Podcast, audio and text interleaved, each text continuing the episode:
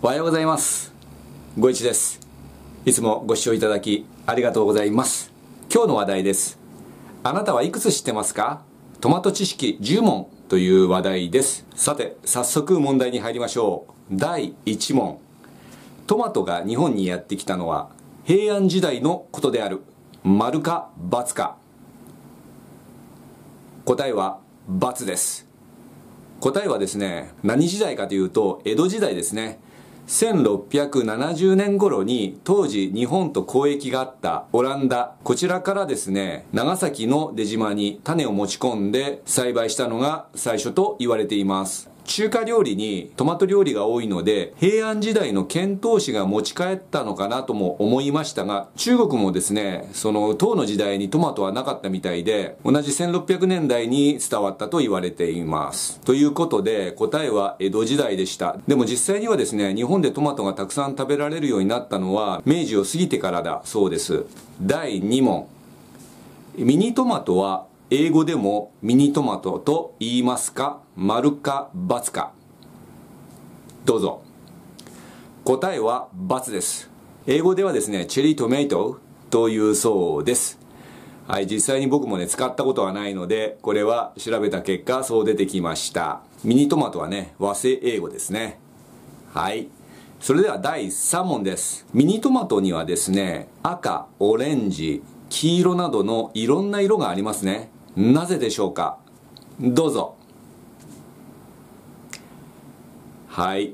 答えはですねトマトによって栄養素が異なるからです。赤はリコピン黄色はルテインオレンジはベータカロテンの色素です。ちなみに黒っぽいトマトもあってこれはアントシニアニンが紫系の色でこの色がねトマトに出てくると黒っぽく見えてきます。さてあなたはトマトを栽培していますでしょうか？今年ゴイチファームではですねトマトが例年になく順調でした。僕の畑では10メートルの畝で大玉中玉ミニトマトこれを栽培してます。で順調なね原因としては今年ですね梅雨に雨が少なかったこととあとコンパニオンプランツとしてマリーゴールドとニラを一緒に植えたのが良かったんじゃないかなと思っております。なんですけども8月になってですね急に猛暑になって花がつかなくなりまして今ではですね収穫できない状況にあります。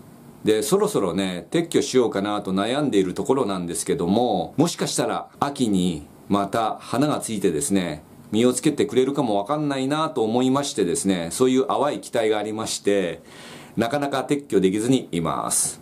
はい。次の問題に行きますね。第4問。トマトの皮の剥き方で湯むきという方法があります。ではお湯を使わないで皮を簡単に剥く方法をご存知でしょうか？お答えください。はい。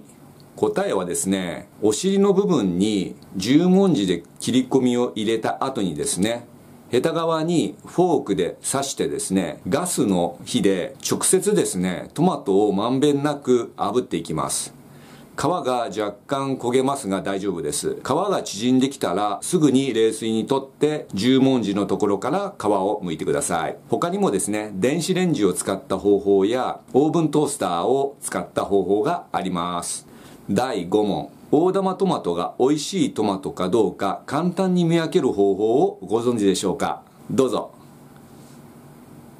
答えはですねお尻の部分に線が入ったものが甘みがある印でスターマーク。これがついてるものが甘いと言われています。一般的にはこのような線が入ったものを買い求めると良いでしょう。さて僕の菜園で今年収穫したレイカというトマトを見てみましょう。YouTube の方は画像をお出しします。幸いスターマークがついていました。実際このトマトはですね甘くて美味しかったです。でも大玉トマトは僕の場合栽培がですね結構難しくてミニトマトみたいにたくさん収穫できません。来年はね収穫量が増えるように工夫していきたいと思っています。第6問。ミニトマトでですね高濃度甘いトマトですね。この品種は何かご存知でしょうか？どうぞ。答えはですねイエローアイコと言われています。糖度がですね15.2ぐらいあるそうです。かなり甘いそうです。僕ねこれ食べたことないんですね。黄色いアイコなんですけどスーパーマーケットでなんか売ってないと思うんですよね。まあ売ってるとこもあるんでしょうけども僕の近所のスーパーマーケットには売ってないので来年はですね種を買い求めてこの糖度が高いイエローアイコを作っていきたいなと考えてます。はい。次の問題いきます。第7問。トマトは野菜でしょうか？フルーツ果物でしょうか？お答えください。どうぞ。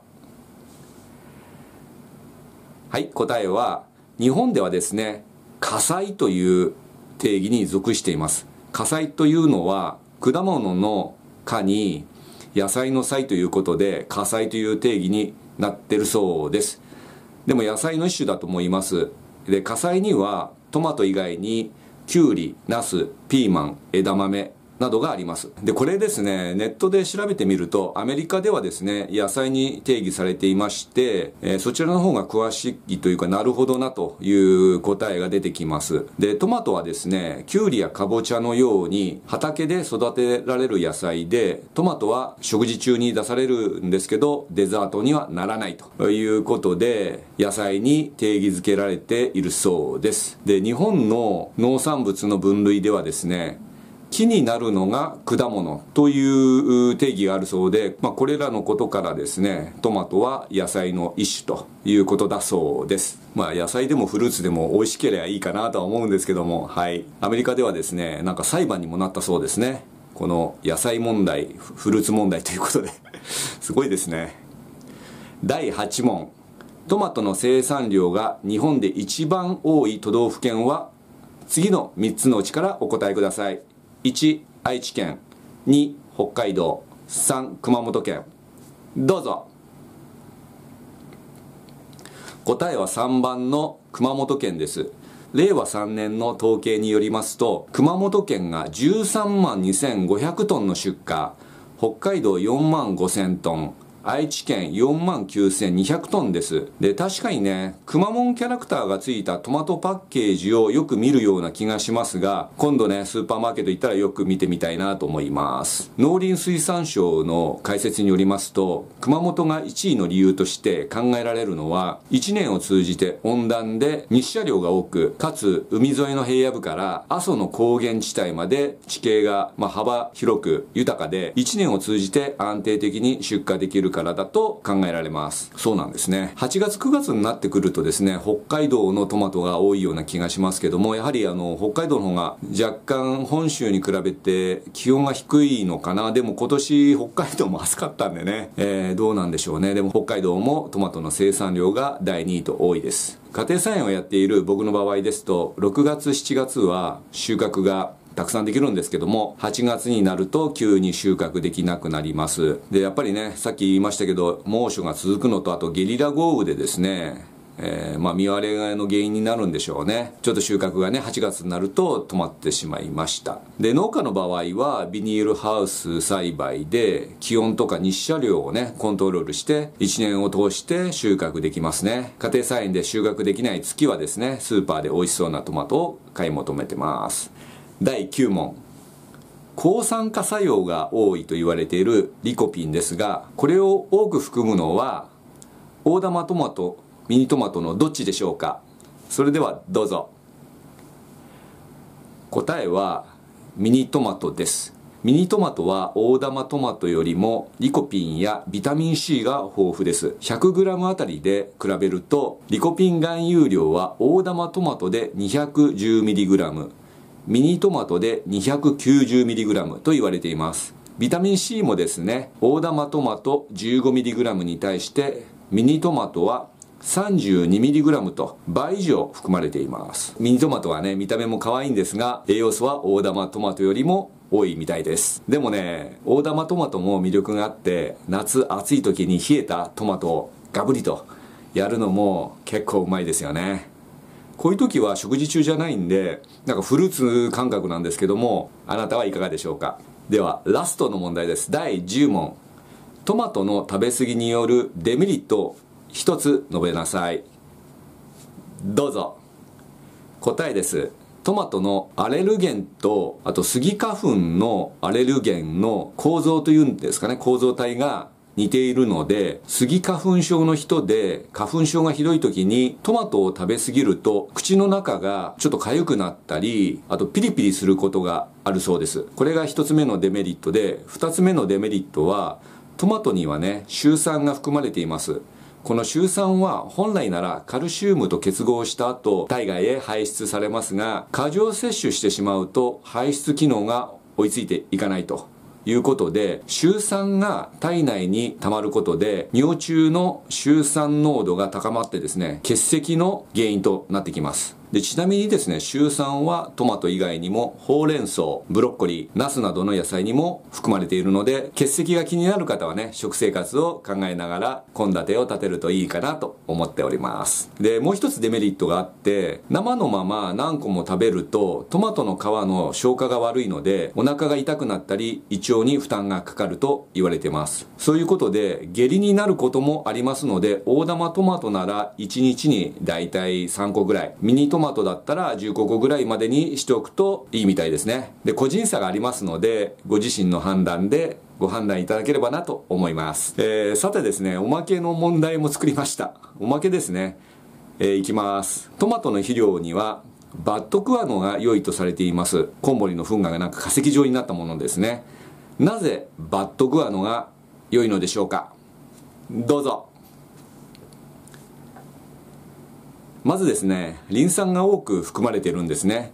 リン酸は根っこのね成長を促す働きがあります。でこれでがっしりした丈夫な株に育ちやすいと言われています。その結果花や実のつきが良くなります。トマトなどの火砕類に対してはですね甘みがアップする効果も期待できます。このリン酸なんですけども肥料としてこう与えてもですね、2割ぐらいしかですね、有効活用されないと言われてます。で、余剰分はですね、土の中に含まれているアルミニウムなどと結合しましたですね、使われません。ところがですね、バットグアノに含まれている不眠酸という物質があるんですね。これはリン酸がアルミニウムなどと結合するのを防ぐ働きがあるんですね。ということで、リン酸の効果がですね、その根っこから吸収されて発揮できると言われてます。あ僕もですね、去年あたりからトマトの追肥としてですね、バットグアの肥料をですね、やってます。で、今年は2回あげました。で、結果は上々で、サムネイルの写真でね、今写ってます。トマトを収穫することができました。以上ですね、10問プラスおまけの問題は終わりです。最後にですね、先日ショート動画を公開しました。で、ワンちゃんがいる方で、家庭菜園をやっている方必見ということで、約30秒のショート動画です。よろしかったらご視聴いただけると幸いです。あリンクはですね、概要欄に貼っときます。はい、今日はこの辺で終わりにします。最後までご清聴いただきありがとうございました。今回はあなたいくつ知ってますか？トマト知識10問というテーマでした。家庭菜園が面白いシリーズシーズン259回目のエピソードでした。あなたにとって素敵な一日となりますように。ご一がお届けしました。それではさようなら。バイバイ。